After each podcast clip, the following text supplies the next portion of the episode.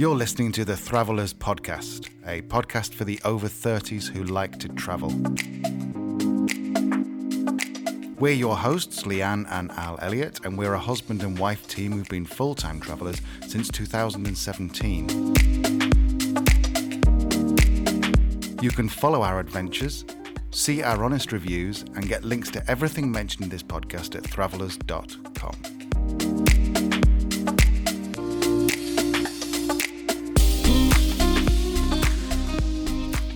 Welcome to the Thravellers Podcast. This is episode four. I'm Al Elliott, And I'm Leanne Elliott. and we are a couple who've been traveling full time since 2017. Mm-hmm. So today, this is stop number four we're remembering. Mm-hmm. And just remind us, where are we in stop number four? We are in the Basque Country. We are in San Sebastian. Which is, for anyone who doesn't know, which included me before we went, where are we in terms of uh, Spain? North, south, east? Uh, so geographically, we're, we're in northeastern Spain. So the Basque Country actually yeah goes right up to the uh, the border with uh, with France. And Basque as a region does actually include a couple of states in France. Um, so yeah, it's what San Sebastian itself, twenty kilometers from the French border. Um, it's yeah Saint Sebastian, San Sebastian, or its Basque name, uh, which is Donos Donostia. Nice. And it's yeah one of the most famous tourist destinations in Spain, I think, isn't it? Is it a, how does it compare in terms of size to the last place we went? Um, it's a little bit bigger, so it's got a population of 186,000 ish. Um, so still quite small as uh, as cities go, um, but yeah, a bit bigger, a bit bigger than um, Santiago.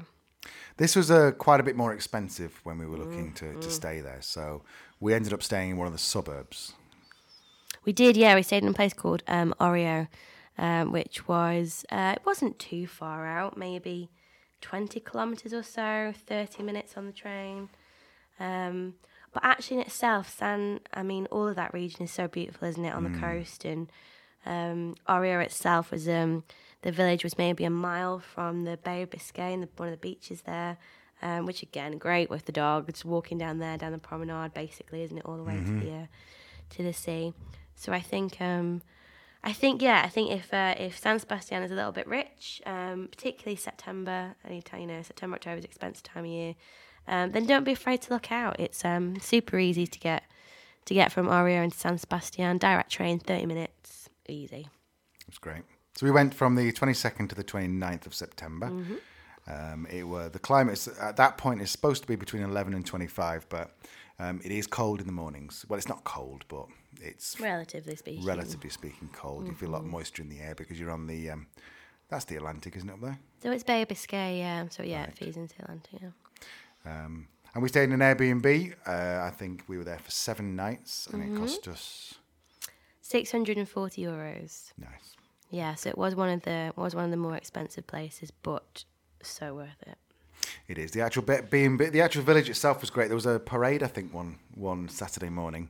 We didn't really understand what they were parading for because they had pirate flags. But um, and then I think it was actually for independence. I think Oh, was there's it? a lot. Yeah, there's a lot of um, Basque is not too dissimilar. If you're unfamiliar with Basque history, it's not too dissimilar from from the Catalonians. Really, they're autonomous. They want to be independent.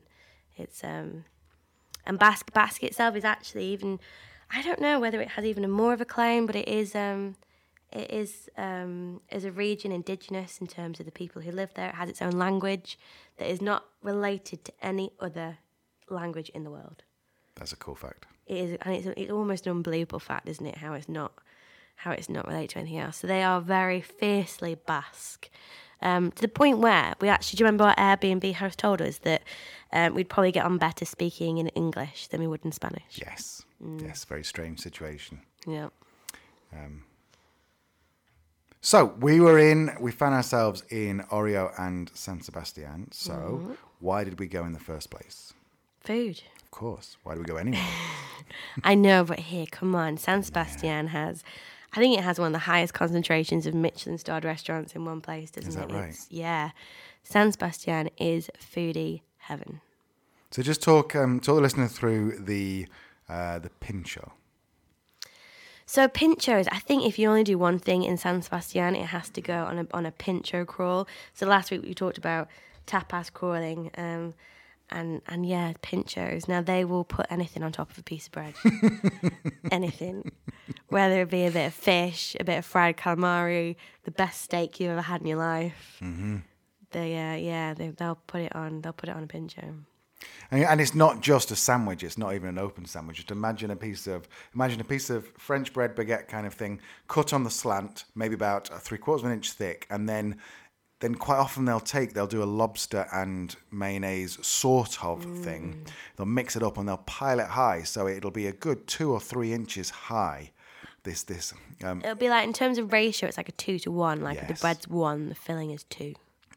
And the pinchos are usually a euro, a euro fifty. They can go up to like four euros if you're getting the really expensive stuff Sure. like fillet steak. But um, and quite often you'll go into bars and there'll just be rows and rows of these on the uh, um, on the on the bar that Mm-hmm. you can help yourself to. And what they often do as well is they'll have the they'll have the cold ones on the bar that you can just go and help yourself to. Can't they have little sticks in them so at the end they know how to charge you.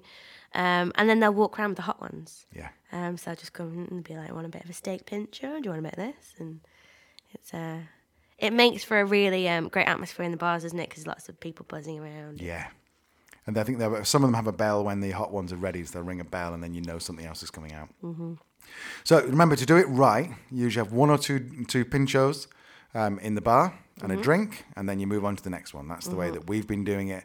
Um, and generally, with like with any food in the whole of the Iberian Peninsula, um, it, it, you share.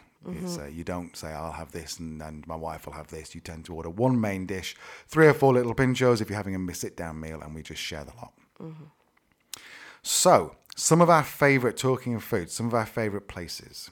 I remember one place that we that we went. Um, it's really traditional. It's in a, a, um, a street called Calle Pescaderia, which I think means fish street. Um, and I have no idea how to say it. It's spelt like this: T X E P E T X A.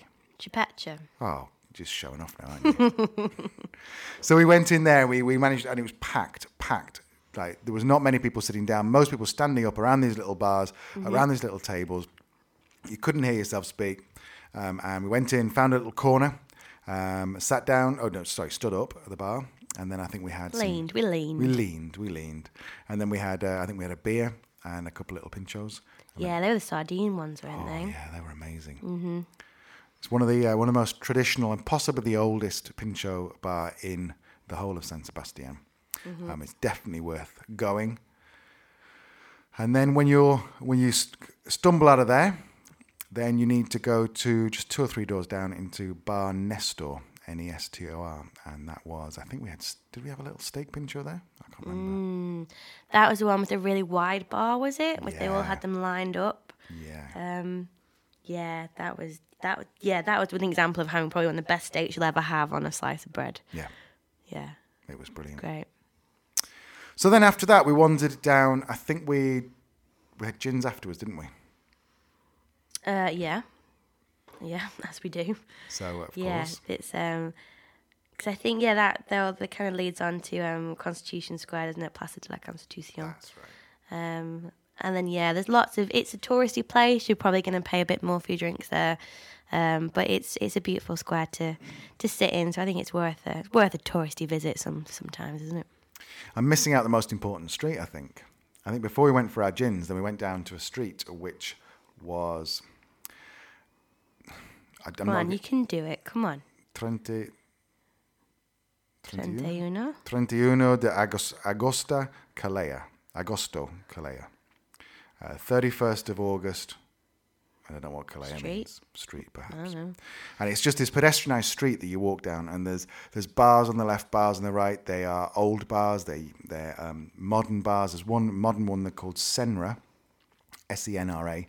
And as you walk in, it was it was it looked like um, you know Gourmet Burger Kitchen how they've done that out like a really like wood and it's like quite modern. And you walk in there and again same thing. There's huge wide bars full of pinchos, um, and uh, the, you can eat pretty much anything you want straight at the bar.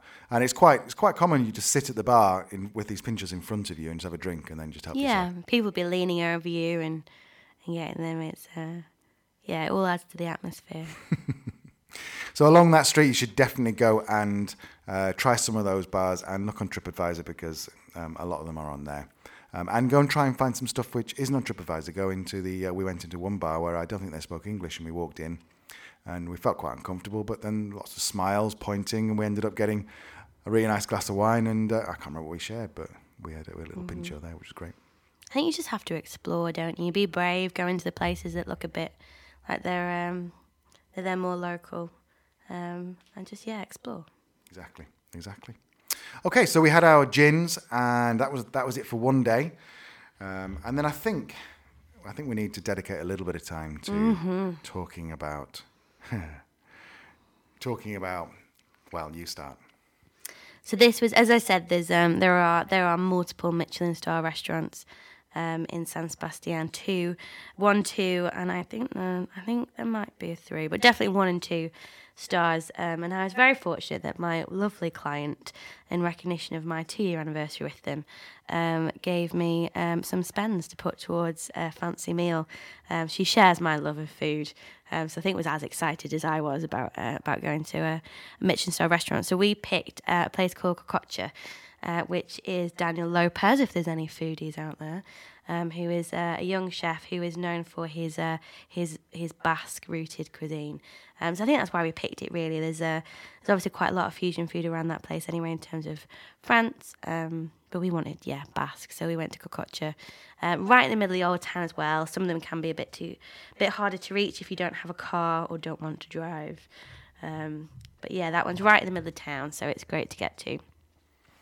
So there are there are two tasting menus really. There's no a la carte. Two tasting menus. There's a market menu, uh, which is a nine course menu, which I think is what we had, It is, yeah. uh, which is 85 euros, and then a tasting menu, which is 14 courses, which is 115 euros. Um, you do have to order for the table, um, so we couldn't have one menu each. We had to order the same thing, which um, which sounds a bit awkward, but actually, as part of the experience, I think it makes sense really that you're on the same the same dish as you go through. Actually, I think we we went for the for the tasting menu, the fourteen courses. Did we? I think so because they're not necessarily fourteen courses. They might be just they start off with um, two tiny little like amuse bouche sort of things, and Mm. then they'll end up with little um, um with with little desserts. Oh, okay. But um, but yes, so, and and it's it's it's delivered by the waitress waiter as like an event. So they'll come over with your two dishes. They'll put them down in front of you, and then they'll say, right. So they'll explain what it is and how you eat it and where it's from and the history and so forth. And uh, do we match wines as well? That was the thing about this place, the only downside actually. A lot of Michelin starred restaurants will do wine pairing with it. Um, Kokotxa don't. So you can order wine by the glass, and they do have a really good selection, and they'll be very happy to tell you which which glasses they think go best with the dish. Um, but it's not there is not a pairing option. Um, so I think we maybe had we have a welcome drink and then maybe three throughout the meal, um, and it does add on it does add probably 50, 60 euros to your bill. Um, so that's the only downside, perhaps. But what struck me, because we've done a couple of Michelin star places before, one of which in Spain. But what struck me about this place was it was that, you know, how when people like talk on programs about how chef has a vision and it's an experience and it's a, it felt like that. Like I'll be honest, probably if we had the 14 one, I'd probably say maybe four to five out of the ones we had I didn't really like. Mm-hmm. But I know that was my problem mm-hmm. because it all fit together in this like story of just marvelousness. Yeah, they Do you know had, I mean? there was one which was a cod throat, was it? Was it uh, cheek? Oh yeah, was it glands or was it cheek? something like that. It was, and, and I remember the, them explaining and showing on their face where it Mm. was from, and it was uh, it just didn't sound very nice, but it wasn't. It was squishy. It was not good. it wasn't for me. But again, as Leanne says, it was. We know that the food was of the highest quality. It was just Mm-hmm. that it wasn't to our taste. I think, which is the most important thing. Do you remember the stuff we did like? Uh, the uh, the gamba roja, Was that the huge big prawn? massive red prawn. Yeah. Go on, you were excited about it. Well, this is so huge big prawn. Like we're not talking about prawn. We're talking more like langoustine. We're talking about uh, Dublin bake. We're talking. This is this thing's probably about the meat of it is six inches, um, plus its head, plus its tail. It's just huge. It's huge. So we were told we have to. We have to. Uh, comes out as one. We break off the head. We eat all the body, the tail of the um, of this prawn, and then we had to take the heads and suck the heads dry, which turned both of our stomachs, but we did it. And you know what? They were right. It was amazing. Yeah, it's amazing. Once you pretend you're not sucking a prawn's head dry, then uh, it was, uh, yeah, it was amazing. But it was um it was almost like a soup, wasn't it? Yes. it? Like the size of it, it was um yeah, it was incredible. And then what else we have? I think my favourite one was the, the quail and fondant potato, um, which sounds quite normal actually. But um, but it's just those tiny little quail legs in the the most beautiful saffron baked fondant. Um, yeah, it was special. And then we had a, we had several desserts, but there was one weird one that you, or I shouldn't say weird, one unusual one. Yeah, and I think it's definitely a picture we should put on the show notes because it looks really cool. It was um, it was basically like a mango kind of dessert, um, but it was topped with like a like like the thinnest shards of like a black licorice meringue, uh, that they arranged in kind of a mountain shape um, above it, and it was um, yeah, it was it was great. Brilliant. So, the, there's something else you need to know about the Basque Country, and that is something which we didn't know how to say it until after until someone taught us, but it's pronounced T X A K O L I, or sometimes can be just X A K O L I, and it's Txakoli. And Txakoli, I almost left Leanne for this Txakoli. It was You did one night. I did. You went out with the dog and you didn't come back. And Txakoli, if you remember back to uh, episode one, I think when we were talking about Salamanca and the way they poured this cider was from a great height. Well, Txakoli is the same. Very, very. Uh, they've got this special cork. Which I'll try and find a photo to put in the show notes. And the cork has a hole in it. So you put, so you keep the cork in the top of the bottle. You lift the bottle up to as high as you possibly can. Hold the glass down by your chest and pour this wine out. And it's white. It's very, very light. Um, it's almost like champagne, but without the bubbles. Um, and uh, and it's only about a euro, a euro fifty two euros, and it is amazing. It's like a mixture. It's like a cross between white wine and cider. Quite dry, but it's just great, and everyone drinks it, and it's just amazing. So, And, I, and we've never seen it before anywhere else in Spain or outside. Um, yeah, you have to hunt it out, experience it in San Sebastian. definitely. So, what else do you need to do, do they need to know about San Sebastian? I think beside the food, San Sebastian is um, is a beautiful beach town, isn't it? It's um, uh, the, the the main beach that leads off the old town is, is La Concha Beach um, because it looks like a shell. It's got that typical kind of rounded rounded bay shape to it, and it is stunning. It is one of the things you walk around the corner and you see it and you stop, and you uh, yeah, it's uh, so yeah, much like much like Spanish towns like Barcelona, I guess, or Malaga. Um, yeah, the uh, the Concha Beach is definitely a place to get to. What else did you like? I think the the road, the, the, just the drive up to it, because we came from uh, Santiago de Compostela, and so the main roads took us a certain amount away, and then we came off and obviously went to Orio. And we were driving. Uh, we were sticking to the. We stuck to the coastal roads because we weren't in any hurry, and just drove along by the by the um, by the sea, and just almost like every corner you turned, there was just this beautiful picture of this cliff face and then the sea. And as as you said before about um, uh, Santiago, I think it, it could have been um, on the west coast or the east coast of, of Britain, and it could have been Ireland because he just Or Italy? Or, yes, Yeah. um, and uh, yeah, it was just beautiful.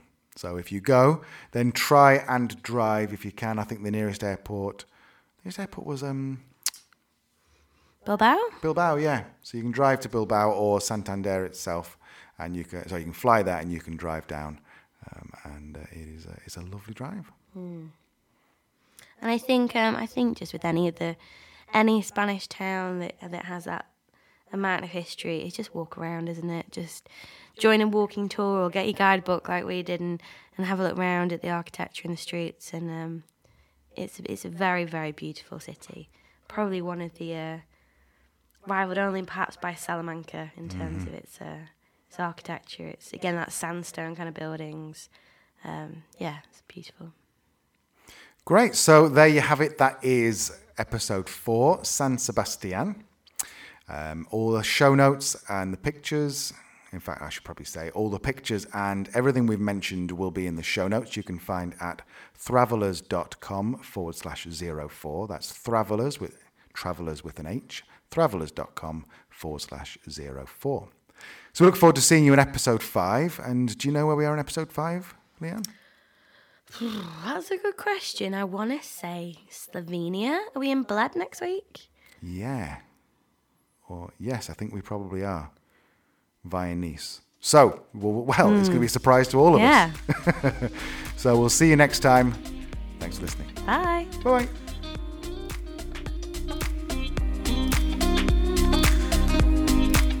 You've been listening to the Thravellers podcast. Thanks for listening and head on over to thravellers.com for all the show notes and links mentioned in the show.